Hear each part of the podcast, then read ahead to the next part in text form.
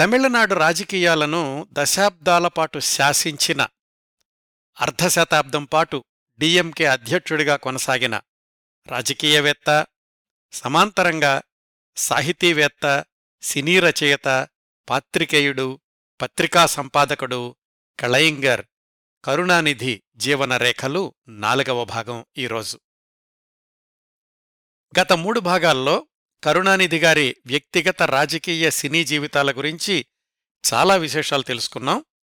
High school పూర్తి కాకుండానే చదువు మానేయడం, హైస్కూలు దశలోనే విద్యార్థి ఉద్యమాల్లోకి, పత్రికారంగంలోకి ప్రవేశం, ఒక బిడ్డకు జన్మనిచ్చిన మొదటి భార్య మరణించాక ద్వితీయ వివాహం, సినీ రచయితగా ప్రారంభమైన 3-4 సంవత్సరాలకే స్టార్ రైటర్ హోదా తెచ్చుకోవడం, ఇవన్నీ సమగ్రంగా మాట్లాడుకున్నాం.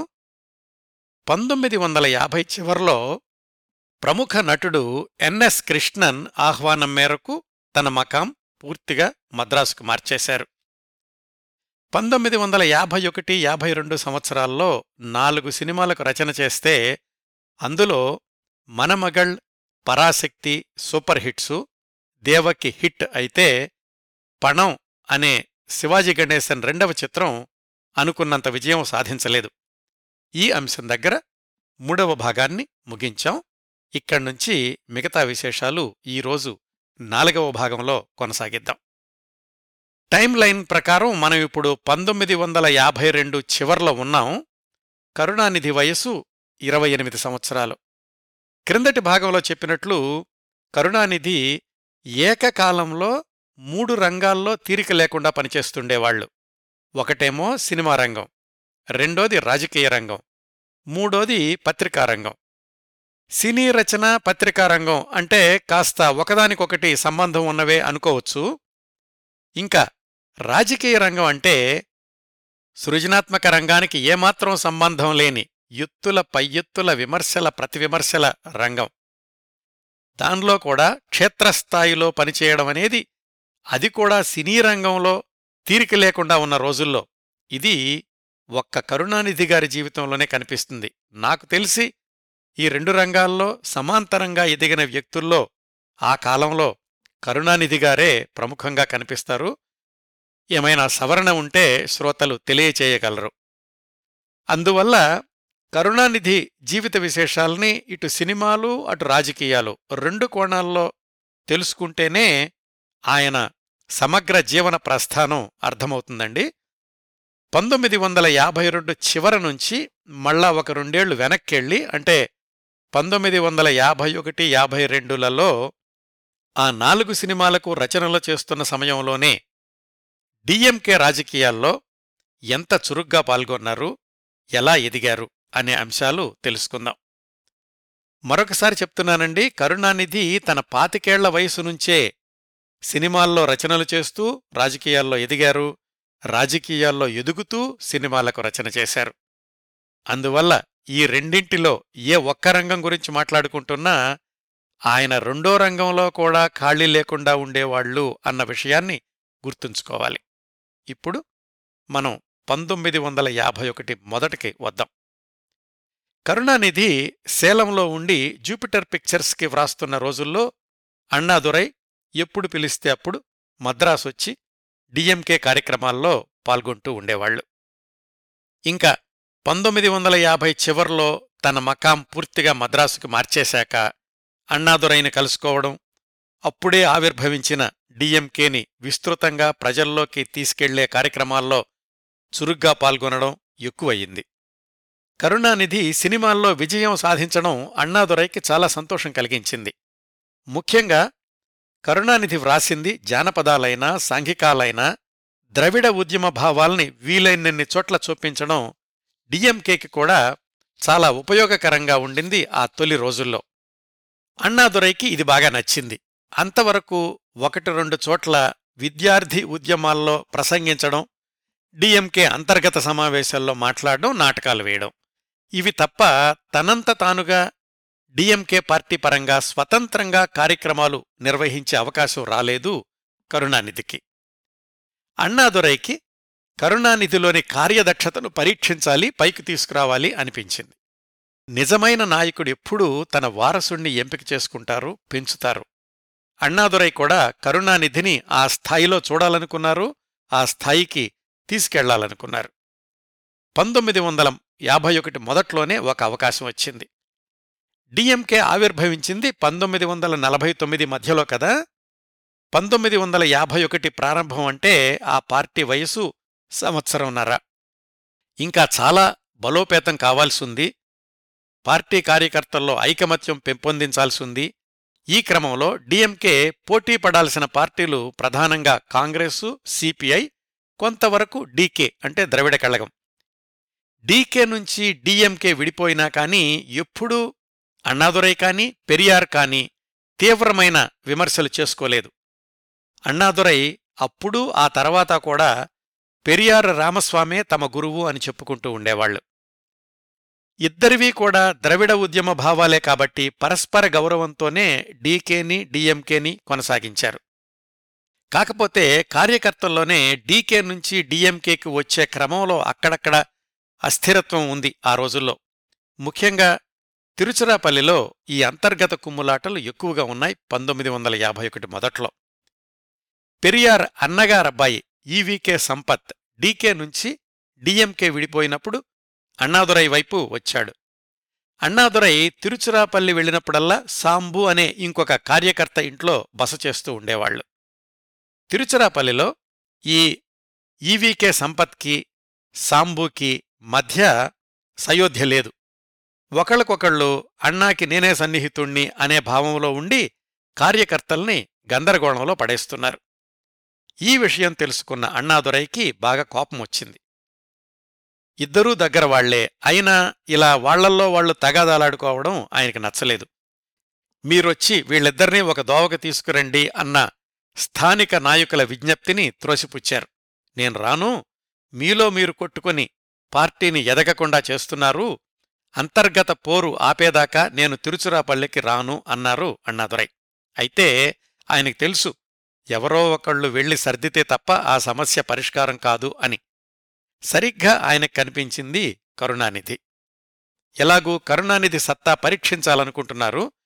కరుణానిధిని పిలిచి నువ్వు తిరుచిరాపల్లి వెళ్లి వాళ్ల సంగతేదో చూసి సర్ది చెప్పు, నీలోని నాయకత్వ ప్రతిభకు ఇది మొదటి పరీక్ష అనుకో అని చెప్పి ఆయన్ను తిరుచిరాపల్లి పంపించారు. కరుణానిధి అక్కడికెళ్లేసరికి కార్యకర్తలందరూ సంపత్తు సాంబు వాళ్ళిద్దరి మధ్య నలిగిపోతూ గందరగోళంలో ఉన్నారు. కరుణానిధి సంపత్ని సాంబుని విడివిడిగా కూర్చోబెట్టి మాట్లాడారు. ఇద్దరినీ కలిపి కూర్చోబెట్టి వివరంగా చెప్పారు. పార్టీ ఇంకా బాల్యదశలో ఉంది. ఈ దశలో మనలో మనమే పోట్లాడుకుంటుంటే మన చెట్టుకొమ్మ మనమే నరుక్కున్నట్లుంటుంది అని ఇంకా చాలా ఓపిగ్గా వాళ్లకి వివరించి తన వాక్చాతుర్యంతో మొత్తానికి ఇద్దర్నీ ఒక త్రాటి మీదకి తీసుకురాగలిగారు. కేవలం మాటలతో సర్ది చెప్పి వచ్చేయడం కాకుండా వాళ్ళిద్దరూ వాళ్లతో పాటు పార్టీ కార్యకర్తలు కలిసి పనిచేస్తారు అని నిర్ధారించుకోవడానికి ఆ మర్నాడు ఒక కార్యక్రమం ప్రకటించారు తిరుచిరాపల్లిలో. ఆ పట్నంలో ఒకే రోజు 50 చోట్ల పార్టీ పతాకాలు ఎగరెయ్యాలి, ఒక 6 చోట్ల బహిరంగ సమావేశాలు ఏర్పాటు చెయ్యాలి. వాటిల్లో ప్రధాన ఉపన్యాసకుడు కరుణానిధి. ఆ రోజు డిఎంకే కార్యకర్తలు తిరుచిరాపల్లిలో పండగ వాతావరణాన్ని సృష్టించారు. సంపత్ సాంబూలు కలిసి పనిచేశారు.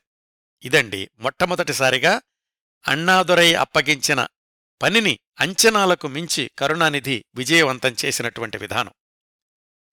కరుణానిధి నాయకత్వ లక్షణాలను పెంచుకుంటూనే క్షేత్రస్థాయిలో కార్యకర్తగా కూడా పనిచేశారు అనడానికి ఇంకొక ఉదాహరణ. 1951లోనే తమిళనాడులోని చేనేత కార్మికుల పరిస్థితి దుర్భరంగా ఉంది. వాళ్ల ఉత్పత్తులు కొనేవాళ్లు తక్కువయ్యారు, మార్కెటింగ్ సదుపాయాలు లేవు. ఆ పరిస్థితిని చక్కదిద్ది తమ పార్టీకి అనుకూలంగా మార్చుకోవాలనుకుని అన్నాదురై పార్టీ శ్రేణుల్లో ఒక్కొక్కరికి ఒక్కొక్క ప్రాంతాన్ని కేటాయించి ఆ ప్రాంతంలో చేనేత ఉత్పత్తుల్ని ఇంటింటికి తిరిగి ప్రచారం చేసి అమ్మిపెట్టాలి అని దిశానిర్దేశం చేశారు. ఆ క్రమంలో కరుణానిధికి మద్రాసు నగరాన్ని కేటాయించి అక్కడా చుట్టుపక్కల చేనేత ఉత్పత్తుల ప్రచారం, అమ్మకం బాధ్యతలు అప్పగించారు. ఆ రోజుల్లో అన్నాదురై మాటంటే కార్యకర్తలకి ఎంత గౌరవం ఉండేదంటే అందరూ కలిసి తమిళనాడు ప్రాంతం అంతట్లోనూ ఒక్కరోజులో 1,00,000 రూపాయల విలువగల చేనేత ఉత్పత్తుల్ని విక్రయించగలిగారు. కరుణానిధి అందరిలోకి ఎక్కువ అమ్మకాలు చూపించగలిగారు. ఇలాంటిదే ఇంకొక ఉదాహరణ. ఆ రోజుల్లోనే తమిళనాడులో తుఫాను ప్రభావానికి మత్స్యకారులు విపరీతంగా దెబ్బతిన్నారు. వాళ్ల సంక్షేమం కోసమని విరాళాలు సేకరించే క్రమంలో అన్నాదురై పార్టీ శ్రేణులకి లక్ష్యాలు నిర్దేశించారు. కరుణానిధికి 25,000 రూపాయలు సేకరించాలి అని లక్ష్యం ఇచ్చారు. కరుణానిధి ప్రతిభ ఎలాంటిదంటే 25,000 లక్ష్యాన్ని అధిగమించి 35,000 రూపాయల విరాళాలు సేకరించి మత్స్యకారులకు దుస్తులు, చేపలు పట్టే వలలు కొని ఆదుకోవడంలో ప్రముఖ పాత్ర పోషించారు. ఇలాంటి కార్యక్రమాలు అప్పటికింకా పెరియార్, డీకే బలంగా ఉన్న ప్రాంతాల్లో డిఎంకే చొచ్చుకెళ్లడానికి అవకాశం కలిగింది. ఇచ్చిన ఏ పైనైనా సరే కాదు లేదు అనకుండా భుజాన వేసుకుని ఆశించిన దానికంటే ఎక్కువ ఫలితాన్ని తీసుకొస్తున్న కరుణానిధికి ఒక పెద్ద పరీక్ష పెట్టారు అన్నాదురై. ఇది కూడా 1951 చివర్లో జరిగింది. వివరాలేమిటంటే, ఆ సమయానికి కేంద్రంలోనూ రాష్ట్రంలోనూ కాంగ్రెస్ ప్రభుత్వమే ఉంది. అయినా కాని పెత్తనమంతా కేంద్రం తన దగ్గరే ఉంచుకుని రాష్ట్రం హక్కుల్ని కాలరాస్తోంది అని డిఎంకే ఆందోళన ప్రారంభించింది. దానిలో భాగంగా కేంద్రం నుంచి ఎవరు రాష్ట్ర పర్యటనకు వచ్చినా నల్ల జెండాలతో నిరసన ప్రదర్శన చెయ్యడం అనే కార్యక్రమాన్ని ఉధృతం చేశారు డిఎంకే వాళ్లు. సహజంగానే రాష్ట్ర ప్రభుత్వం దాన్ని అణగదొక్కాలని చూడ్డం, రాష్ట్ర ప్రభుత్వం అణచివేతను అధిగమించి మరింతగా నల్లజెండాల ప్రదర్శన చేయడం ఇది డిఎంకే చేపట్టాల్సిన కార్యక్రమం. ఈ నేపథ్యంలో భారతదేశ గవర్నర్ జనరల్గా ఉన్న రాజాజీ తిరువాయూర్ పర్యటనకు వస్తూ ఎక్కడా నిరసన ప్రదర్శనలు లేకుండా చూడమని రాష్ట్ర ప్రభుత్వానికి ఆదేశాలిచ్చారు. తమ బలాన్ని ప్రదర్శించుకోవడానికి, కేంద్రంతో రాష్ట్రంతో ఢీకొట్టడానికి ఇదే సరైన సమయం అనుకున్నారు అన్నాదురై. కరుణానిధిని రంగంలోకి దించారు. అబ్బాయి, ఇది పరిస్థితి. వాళ్ల దగ్గర పోలీసు బలగం ఉంది, అధికారం ఉంది. నువ్వేం చేస్తావో ఎలా చేస్తావో. రాజాజీ పర్యటనలో మన కార్యకర్తలు నల్లజెండాల ప్రదర్శన జరిపి తీరాల్సిందే అన్నారు. కరుణానిధి నేను చూసుకుంటాను అని క్షేత్రస్థాయిలోకి దిగిపోయారు. మరొకసారి గుర్తుపెట్టుకోండి, ఇవన్నీ జరుగుతున్న రోజుల్లో మద్రాసులో సినిమా రచయితగా ఆయన బిజీగానే ఉన్నారు. అవి ఇవి రెండు పనులు ఒకేసారి ఎలా చేసేవాళ్లు మరికొద్ది నిమిషాల్లో చెప్తాను. రాజాజీ ప్రదర్శనని కరుణానిధి ఎలా ఎదుర్కొన్నారో చూద్దాం ముందు. రాజాజీ పర్యటనకు 2 వారాల ముందు తంజావూరు జిల్లాలోని తంజావూరు, తిరువారూరు, నాగపట్నం, పుదుక్కోటై ఈ ప్రాంతాలన్నీ స్వయంగా పర్యటించి పతాకావిష్కరణలు, కార్యకర్తలతో సమావేశాలు ఇలా చేస్తూ శ్రేణుల్లో ఉత్సాహం నింపారు కరుణానిధి. రాజాజీ పర్యటన రోజు రానే వచ్చింది. డిఎంకే కార్యకర్తలంతా రైల్లో తంజావూరు చేరుకుని అక్కడ్నుంచి వివిధ మార్గాల్లో రాజాజీ పర్యటించే ప్రాంతాల్లో నల్లజెండాల నిరసన ప్రదర్శన చెయ్యాలి. ఇది కరుణానిధి వేసినటువంటి స్కెచ్. రాష్ట్ర ప్రభుత్వం ఊరుకోదు కదా. ఆ రోజు తంజావూరు రైల్వే స్టేషన్లో ఆగిన ప్రతి రైలుని సోదా చేసి డిఎంకే కార్యకర్తల్ని అరెస్టు చేయడం మొదలుపెట్టారు. పోలీసు వాళ్లు ముఖ్యంగా కరుణానిధి కోసం వెతుకుతున్నారు. ఈ విషయం తెలుసుకున్న కరుణానిధి రైలు తంజావూరు స్టేషన్ బయట ఆగినప్పుడు అక్కడే దిగిపోయారు. అక్కడ్నుంచి ఒక మిత్రుడి ఇంటికెళ్లారు. అక్కడ రైల్వే స్టేషన్లో మిగతా నాయకుల్ని అరెస్టు చేసి కరుణానిధి ఎక్కడున్నారో చెప్పమని ఒత్తిడి తెచ్చారు పోలీసులు. డిఎంకే కార్యకర్తల్లో ఒకరు నేను చూపిస్తాను అని పోలీసుల్ని వివిధ ప్రదేశాల్లో తిప్పి చేతులెత్తేశాడు. అయితే అలా తిరగడంలో పోలీసులు రాజాజీని ఏ ఏ మార్గాల్లో తీసుకెళ్తున్నారో తెలిసింది. ఆ విషయం రహస్యంగా దాక్కున్న కరుణానిధికి చేరింది. కరుణానిధి రైతులాగా వేషం వేసుకుని, తలగొడ్డ చుట్టుకుని, పొలాలకు అడ్డం పడి పల్ల అగ్రహారం అనే ఊరికి చేరుకున్నారు. ఆ ఊరి మీదుగా రాజాజీ తిరువాయూరు వెళ్తారు అని ఖచ్చితమైన సమాచారం అందింది. పోలీసులంతా తిరువాయూరులో మోహరించి ఉన్నారు. కానీ ఇలా మధ్యలోనే కరుణానిధి మారువేషంలో శ్రేణుల్ని కూడగట్టుకుని వస్తాడు అని వాళ్లు ఊహించలేకపోయారు.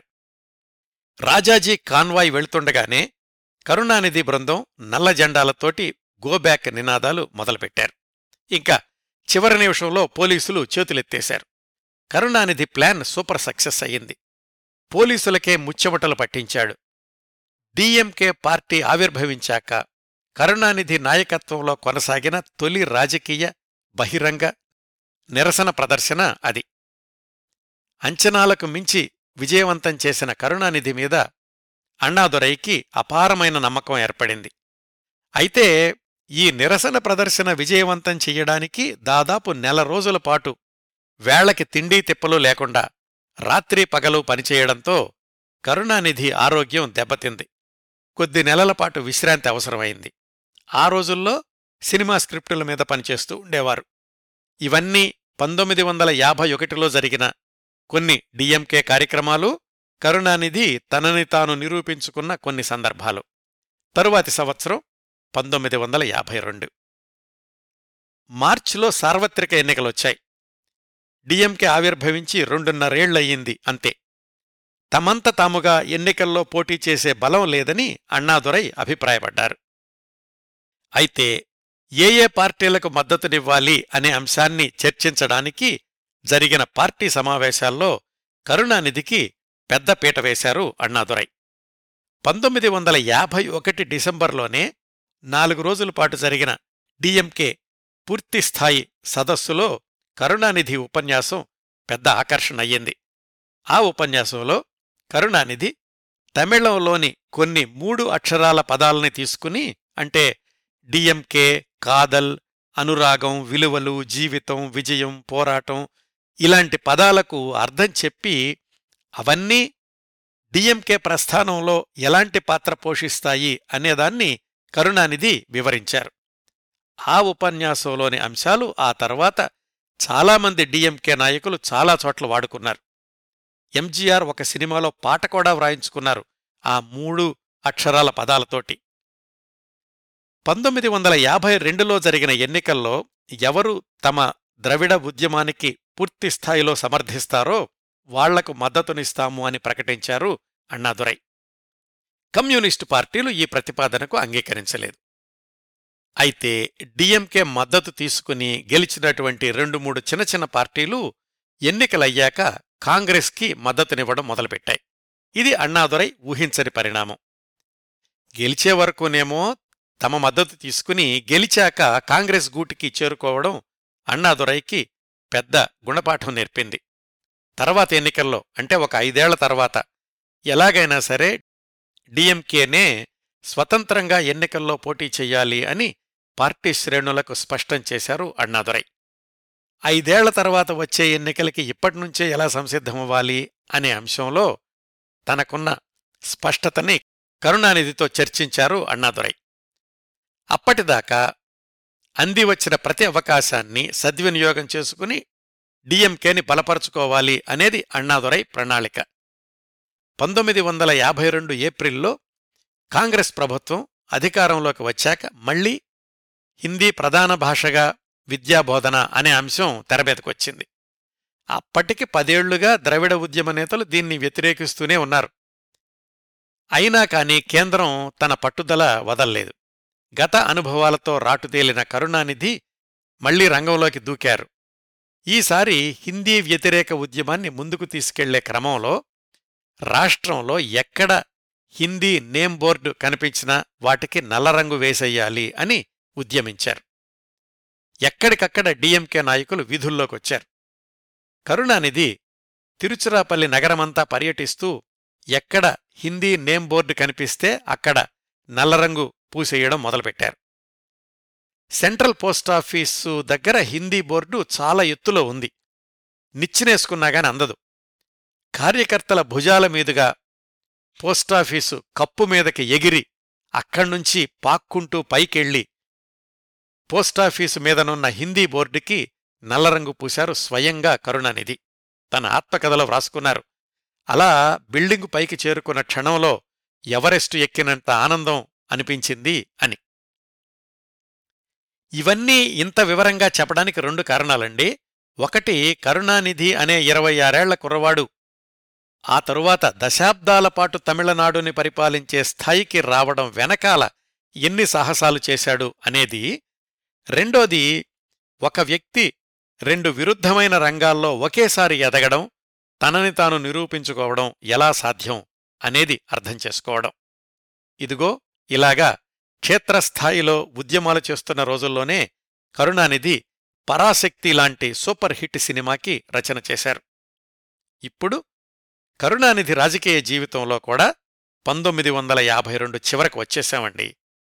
తరువాతి సంవత్సరానికి వెళ్లబోయే ముందు ఆ రోజుల్లో కరుణానిధి ఈ 2 రంగాల్ని ఎలా సమన్వయం చేసుకునేవాళ్లు అనే అంశం గురించి కొంచెం వివరంగా తెలుసుకుందాం.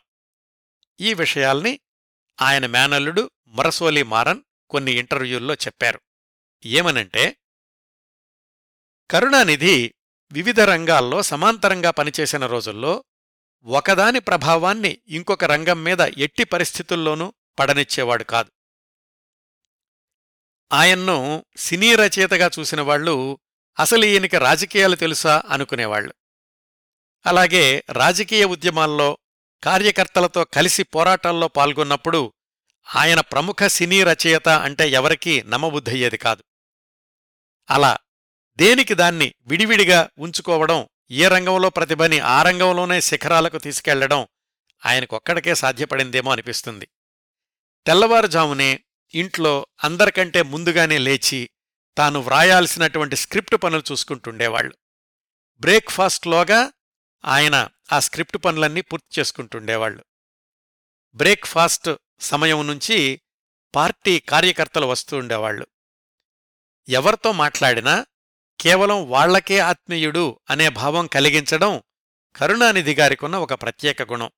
ఎప్పుడూ సమయం లేదు, సమయం సరిపోవడం లేదు అనుకునేవాళ్లు కాదట. అట్లాగే ఎప్పుడు ఏ పని ఒప్పుకున్నా ప్రతిదాన్ని సీరియస్గా తీసుకునేవాళ్లు, దేన్ని తేలిగ్గా తీసుకునే రకం కాదు. అందుకే ఆయన కాలు పెట్టిన ప్రతి రంగంలోనూ తనదైన ప్రత్యేకతను నిలబెట్టుకోగలిగారు. సినిమా స్క్రిప్టుల విషయంలో కూడా కేవలం వ్రాసిచ్చేసి చేతులు దులుపుకోవడం కాకుండా వీలైనంతవరకు షూటింగులకు వెళ్లి తన సంభాషణలు సరిగా వస్తున్నాయా లేదా అని నిర్ధారించుకోవడం, అవసరమైతే సెట్స్ మీద స్క్రిప్టుని మెరుగుపరచడం, ఇలాంటి పనులు కూడా చేస్తుండేవాళ్లు. ఏదీ తనకు తెలియని అంశం ఉండకూడదు అనుకుంటుండేవాళ్లు. ఆసక్తిగా కనిపించిన ప్రతిదాన్ని అధ్యయనం చేసేటటువంటి నిత్య విద్యార్థిలాగా ఉండేవాళ్లు కరుణానిధి. ఇవన్నీ ఆయన మేనల్లుడు మురసోలి మారన్ చెప్పిన విషయాలండి.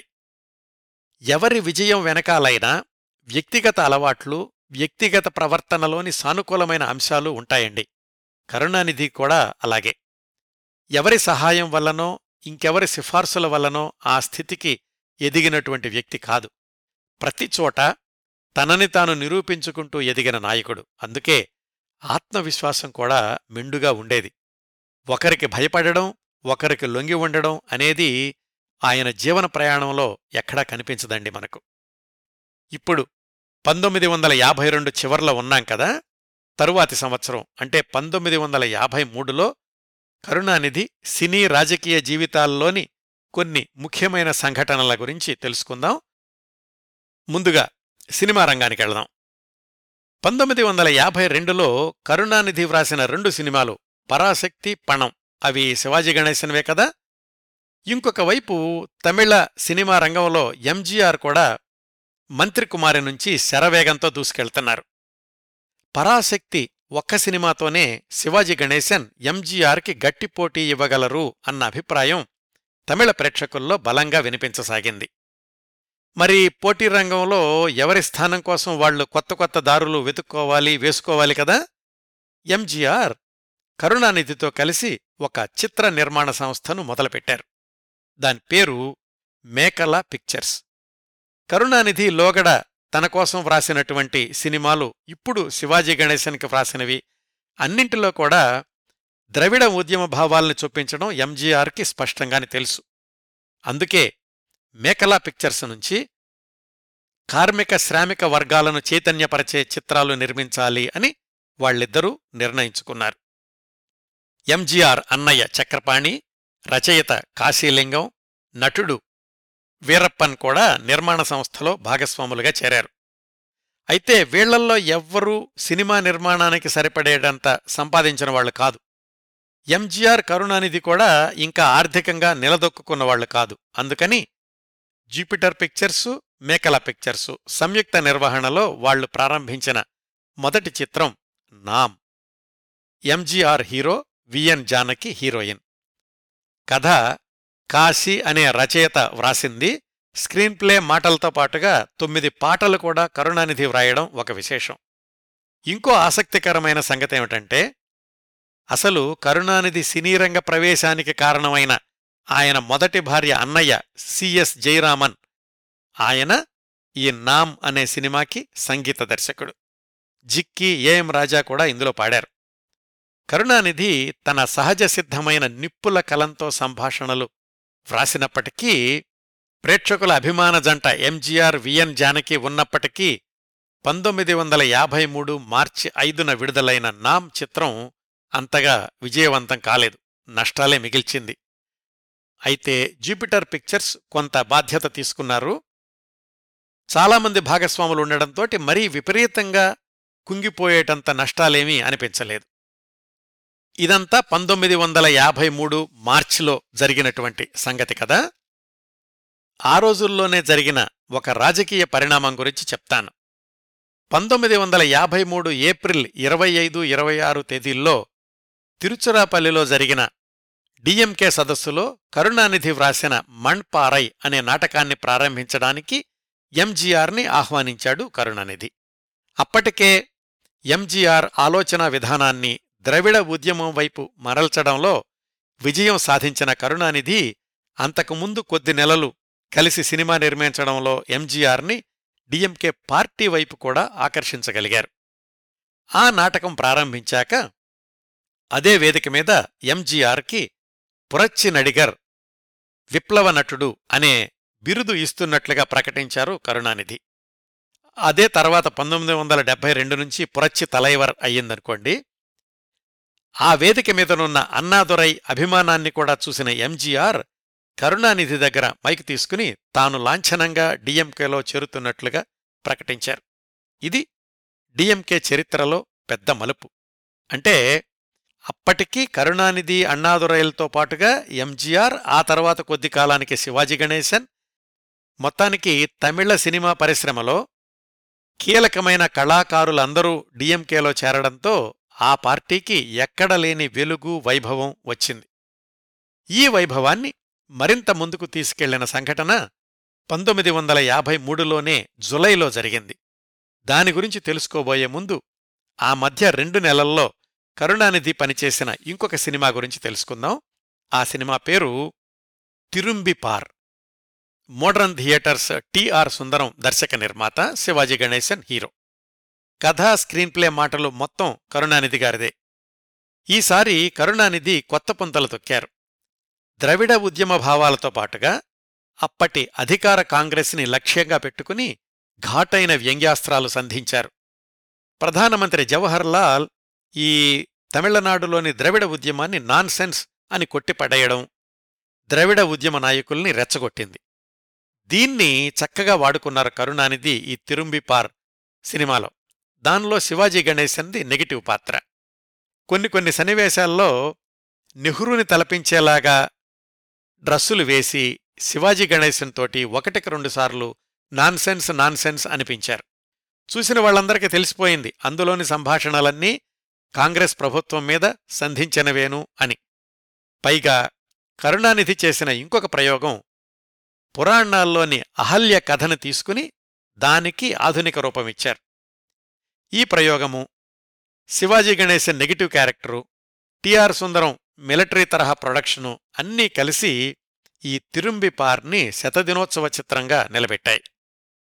దీనికి ముందు కరుణానిధి వ్రాసిన పణం, నామ్ సినిమాలు నిరుత్సాహపరిచినప్పటికీ ఈ తిరుంబిపార్ మళ్లీ కరుణానిధిని టాక్ ఆఫ్ ది టౌన్ రచయితగా ఆకాశానికి ఎగరేసింది. ఈ చిత్రం 1953 జులై 10న విడుదలయింది. ఈ 2 సినిమాల తర్వాత 1953లో కరుణానిధి ఇంకా ఏ సినిమాకి వ్రాయలేదు. దానికి ముఖ్య కారణం 1953 జులైలోనే జరిగినటువంటి ఒక అతి ముఖ్యమైన సంఘటన. సాధారణంగా అధికారంలో లేని రాజకీయ పార్టీ తన ఉనికిని నిలబెట్టుకోవడానికి ఏం చేయాలి?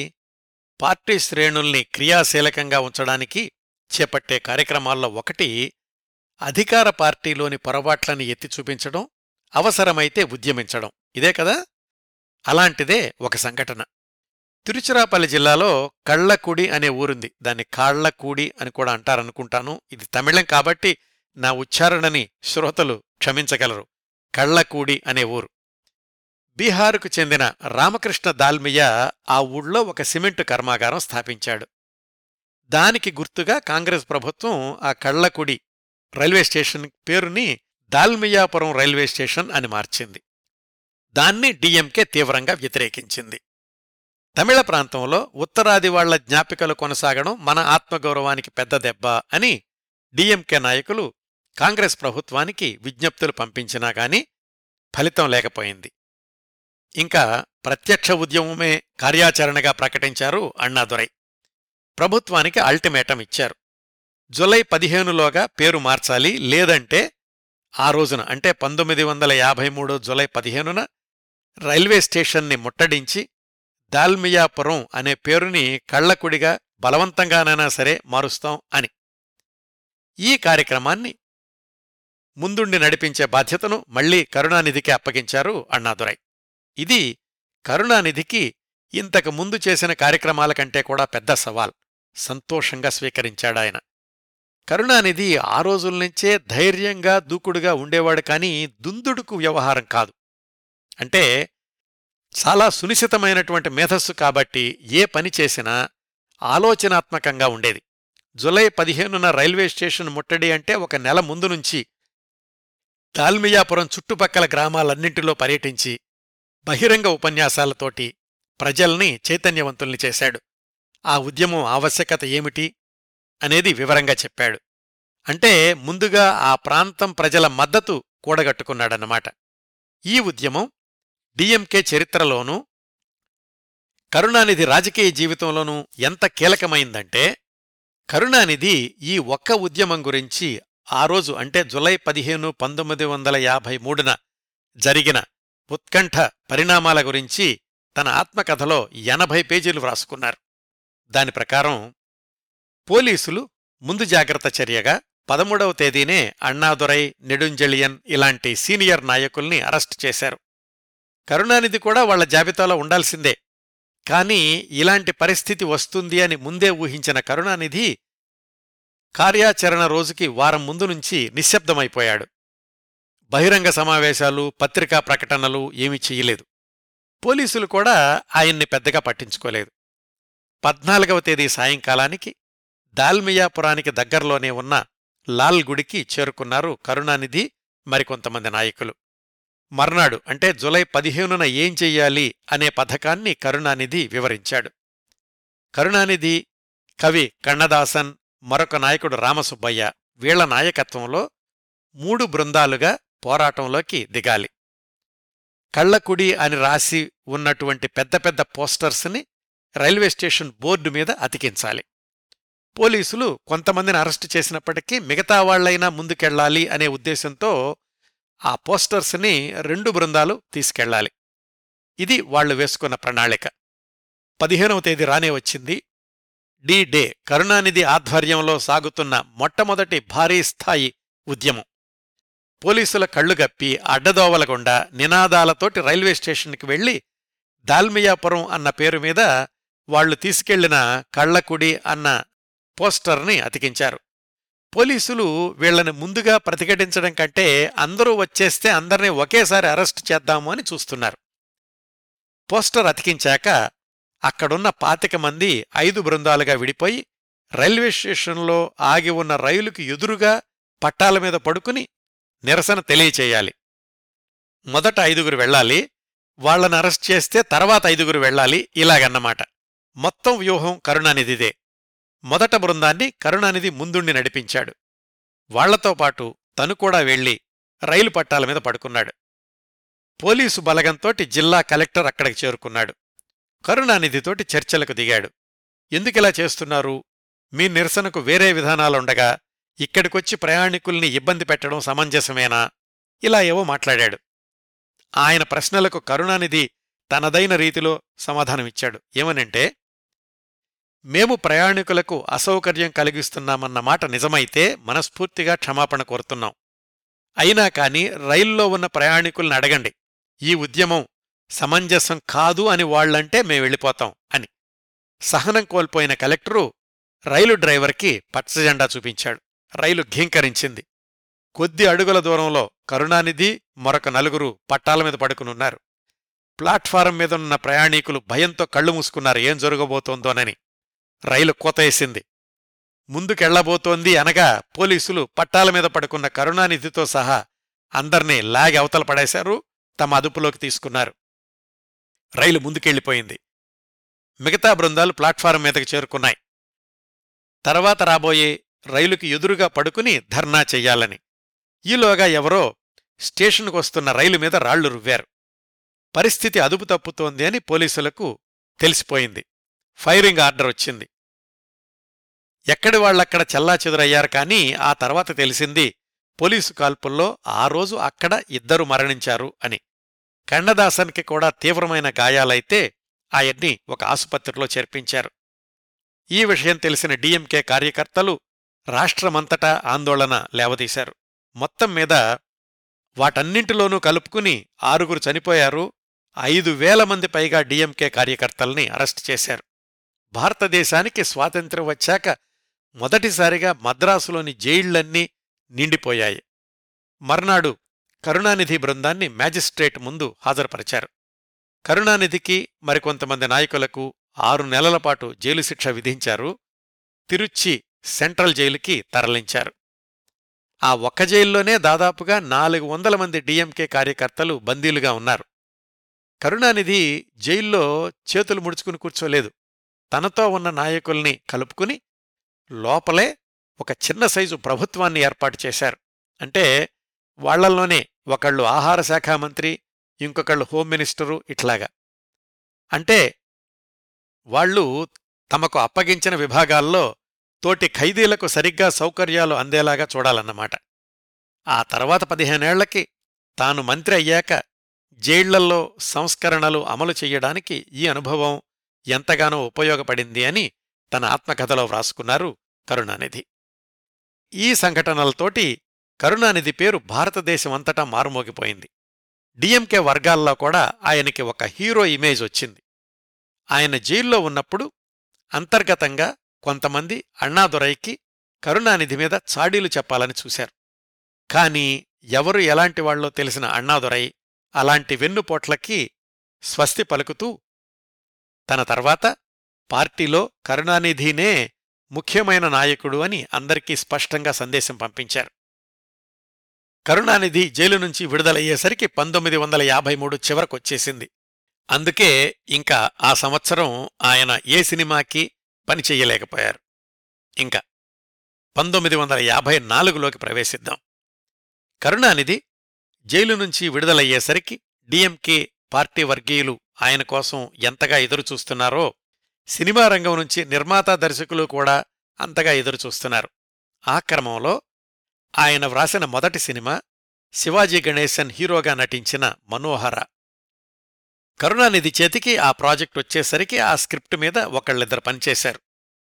అది నచ్చని నిర్మాతలు జూపిటర్ పిక్చర్స్ వాళ్లు కరుణానిధి దగ్గరకు వచ్చారు. ఆయనతోటి అంతకుముందు పరిచయం ఉంది కదా. జూపిటర్ వాళ్ల చాలా సినిమాలకి కరుణానిధి వ్రాసి ఉన్నారు ఆ సమయానికి. ఎల్వి ప్రసాద్ గారు దర్శకులు. కరుణానిధి ఎప్పట్లాగానే మనోహర ఒరిజినల్ నాటకాన్ని సమకాలీన పరిస్థితులకు అన్వయిస్తూ కొత్త పాత్రల్ని సృష్టించి తనదైన శైలిలో పదునైన సంభాషణలు వ్రాశారు. వాటికి శివాజీ గణేశన్, కన్నాంబ పోటాపోటీ నటన తోడయింది. 1954 మార్చి 3న విడుదలై మనోహర చిత్రం ప్రేక్షకుల్ని అలరించింది. మనోహర సంభాషణల్ని కరుణానిధి పుస్తకంగా ప్రచురించారు. ఆ పుస్తకం 2 ఏళ్లలో 17 సార్లు పునర్ముద్రణకి వెళ్లడమే కాకుండా ఆ పుస్తకం మీద వచ్చిన లాభాలతోటి తన మురసోలీ పత్రికకు కొత్త ప్రెస్ని కూడా కొనగలిగారు కరుణానిధి. జాగ్రత్తగా గుర్తుంచుకోవాల్సింది ఇదంతా ఆయన స్వయం ప్రతిభ, మేధాశక్తి, కలం బలం. అలా కొన్నటువంటి ప్రెస్ని కోడంబాకంలోని మురసోలి పత్రికాఫీసులో ఇటీవల వరకు ప్రదర్శన కోసం ఉంచారు. బహుశా ఇప్పుడు కూడా ఉండే ఉండాలి. 1954 ఏప్రిల్లో మద్రాసు రాష్ట్రానికి అత్యంత నాటకీయ పరిణామాల మధ్య కామ్రాజ్ నాడర్ ముఖ్యమంత్రి అయ్యారు. మొట్టమొదటి బ్రాహ్మణేతర ముఖ్యమంత్రి. కామ్రాజ్ కూడా వెనుకబడిన తరగతుల పక్షపాతి అవడంతోటి ఆ సంవత్సరాల్లో దాదాపు అధికారపక్షం, ప్రతిపక్షం ఇద్దరూ కూడా వెనుకబడిన తరగతుల కోసమే పనిచేసినట్లయింది. మనం కరుణానిధి గారి విషయానికి వద్దాం. సినిమాల పని అయిపోగానే మళ్లీ తన రాజకీయ కార్యకలాపాల్లో మునిగిపోయేవాళ్లు కదా. అట్లా 1954 ఏప్రిల్లోనే ఒకరోజు మద్రాసు నుంచి రామనాథపురం వెళ్లి అక్కడ ఒక బహిరంగ సభలో ప్రసంగించి తెల్లవారుజామున 2:30కి త్రిచీకి బయలుదేరారు కారులో. డ్రైవర్ కూడా బాగా అలసిపోయి ఉన్నాడేమో తెల్లవారుజామున రోడ్డు పక్కనున్న మైలురాయికి ఢీకొట్టి కారు పల్టీ కొట్టింది. కారులో ఉన్న మిగతా వాళ్లకే దెబ్బలు ఎక్కువగా తగల్లేదుగాని కరుణానిధికి ముక్కునుంచి చెవుల్లో నుంచి రక్తం వచ్చింది. సమీపంలో ఉన్న ఆసుపత్రిలో ప్రాథమిక చికిత్స తీసుకుని త్రిచీలో అనుకున్న సమయానికి హాజరై ప్రసంగించారు. అయితే ఆ తర్వాత వెల్లూరులో పరీక్ష చేసిన డాక్టర్లు ఎడమ కంటికి వెళ్లే నరాలు దెబ్బతిన్నాయి అని చెప్పారు. చికిత్స చేసి ఒక 6 నెలలపాటు చదవడం, వ్రాయడం తగ్గించుకుని బహిరంగ సమావేశాలకు కూడా హాజరు కాకూడదు అని చెప్పారు. డాక్టర్ల దగ్గరేమో సరే అన్నటువంటి కరుణానిధి 1-2 నెలలకే కాస్త తగ్గగానే మళ్లీ సినిమాలకి వ్రాయడం మొదలుపెట్టారు. ఈ వరుసలో ఆయన వ్రాసిన సినిమాలు 1954 జులైలో విడుదలై సంచలన విజయం సాధించిన మలై కళ్ళన్, తెలుగులో అగ్గిరాముడు, ఎంజీఆర్ హీరో. ఆ తర్వాత 6 భాషల్లో పునర్నిర్మాణమై అన్ని చోట్లా కూడా రికార్డులు సృష్టించింది. కరుణానిధి తన సహజసిద్ధమైన సుదీర్ఘ సంభాషణలు కాకుండా మలై కళ్ళన్లో క్లుప్తమైన సంభాషణలతోటి ఒక కొత్త ఒరవడి సృష్టించారు. దీని తర్వాత ఆయన వ్రాసిన చిత్రం ఎస్ఎస్ రాజేంద్రన్ నటించిన అమ్మాయి అప్పన్ 1954 సెప్టెంబర్లో విడుదలై పెద్దగా విజయం సాధించలేదు. కాకపోతే తర్వాత రోజుల్లో ప్రసిద్ధ దర్శకుడైన ఏ భీమ్సింగ్కి అది మొదటి చిత్రం. ఈ 2 సినిమాలకు వ్రాస్తున్న రోజుల్లో లేదా వ్రాసేసిన రోజుల్లో కరుణానిధికి ఇంకొక ప్రమాదం జరిగింది. ఎస్ఎస్ రాజేంద్రన్ కోసమని మణిమకుటం అనే నాటకం వ్రాయడానికి ఒప్పుకుని ఆ పనిమీదుండగా ఒకరోజు ఇంతకుముందు దెబ్బ తగిలిన ఎడమకంట్లో విపరీతమైన నొప్పితో కుర్చీలోనుంచి క్రింద పడిపోయారు. కంటి డాక్టరొచ్చి చూసి మందులిచ్చారు. కానీ కొద్ది రోజుల్లోనే ఎడమకన్ను విపరీతంగా వాచిపోయింది. డాక్టర్ ముత్తయ్యర్ అనే కంటి స్పెషలిస్టు పరీక్షించి ఏమాత్రం ఆలస్యం చేయకుండా గవర్నమెంటు కంటి ఆసుపత్రిలో చేర్చమని చెప్పారు. వెంటనే ఎడమకంటికి ఆపరేషన్ చెయ్యాలి, లేకపోతే కుడికన్ను కూడా దెబ్బతినే ప్రమాదం ఉంది అని చెప్పారు. ఇంతకుముందు చికిత్స చేసిన డాక్టర్లు సరిగా చేయలేకపోవడం, ఆ తరువాత కరుణానిధి ఎక్కువ కాలం విశ్రాంతి తీసుకోకపోవడం ఈ పరిస్థితికి కారణం అని కూడా నిర్ధారించారు. చిన్నా పెద్ద కలిపి 12 సర్జరీలు చేయాల్సొచ్చింది. ఇంటికెళితే మీరు విశ్రాంతి తీసుకోరు, ఆసుపత్రిలోనే ఉండిపోమ్మన్నారు డాక్టర్లు. అట్లా దాదాపుగా 6 నెలలపాటు గవర్నమెంటు ఆసుపత్రిలోనే ఉండిపోయారు కరుణానిధి 1954 మధ్యనుంచి. ఆయన అలాగా కంటి ఆపరేషన్లతో ఆసుపత్రిలో బాధపడుతున్న రోజుల్లోనే బయట థియేటర్లలో మలై కళ్ళన్ సినిమా కిక్కిరిసిన ప్రేక్షకులతోటి రికార్డులు సృష్టిస్తోంది. అసలే తీరిక లేకుండా తిరిగిన మనిషేమో 6 నెలలపాటు ఏ పనీ చేయకుండా ఆసుపత్రికే పరిమితం కావడాన్ని భరించలేకపోయారు కరుణానిధి. కొన్నిసార్లు ఆత్మహత్య చేసుకోవాలి అని కూడా అనిపించింది అని తన ఆత్మకథలో వ్రాసుకున్నారు. అంతకుముందు సంవత్సరం అంటే 1953లో 6 నెలలు జైల్లో ఉన్నారు కదా. ఇప్పుడు 1954లో ఇంకొక 6 నెలలు ఆసుపత్రికే పరిమితమైపోయారు. మధ్యలో ఖాళీ దొరికిన 2-3 నెలల్లో మనోహర, మలై కళ్ళన్ లాంటి సూపర్ హిట్ సినిమాలకు రచన చేశారు. 6 నెలల తర్వాత ఆసుపత్రి నుంచి బయటకొచ్చిన దగ్గర్నుంచి డాక్టర్ల సలహాను అనుసరించి కళ్లకి ఒత్తిడి లేకుండా ఉండడానికని నల్ల కళ్లద్దాలు ధరించడం మొదలుపెట్టారు. అప్పటికీ ఆయన వయసు 30 సంవత్సరాలు. ఆ తర్వాత మరొక 64 సంవత్సరాలు, ఆయన చనిపోయేదాకా నల్ల కళ్లద్దాలే కరుణానిధి బ్రాండ్ అయ్యింది. ఇలాంటి వాళ్లందరూ కూడా తమ తమ శారీరక సమస్యల్ని పరిమితులు అనుకోకుండా ప్రత్యామ్నాయాలతో ముందుకెళ్లడం కూడా వాళ్ల విజయరహస్యాల్లో ఒక కోణమండి. అలాగా 6 నెలలపాటు ఆసుపత్రిలో విశ్రాంతి తీసుకుని నల్ల కళ్లద్దాలతోటి మళ్లీ తన ప్రపంచంలోకి వచ్చిన కరుణానిధి నేలక్కొట్టిన బంతిలాగా పైకి లేచారు. ఇక్కడ్నుంచి తరువాతి సంవత్సరాల్లో ఆయన సినీ రాజకీయ జీవితాల గురించిన విశేషాలు వచ్చే భాగంలో తెలుసుకుందాం. 1953-54 సంవత్సరాల్లో కరుణానిధి సినీ రాజకీయ జీవితాల్లోని విశేషాలతో కొనసాగిన ఈ ఎపిసోడ్ని ఇంతటితో ముగిస్తానండి. ఈ కార్యక్రమాలను ఆదరించి అభిమానిస్తున్న శ్రోతలందరకు హృదయపూర్వకంగా కృతజ్ఞతలు తెలియచేస్తున్నాను. వచ్చేవారం కరుణానిధి జీవనరేఖలు 5వ భాగంతో కలుసుకుందాం. అంతవరకు నవ్వుతూ ఉండండి. మీ నవ్వులు 10 మందికి పంచండి. ప్రస్తుతానికి మీ వద్ద సెలవు తీసుకుంటోంది సదా మీ ఆదరాభిమానాలను కోరుకునే మీ కిరణ్ ప్రభ.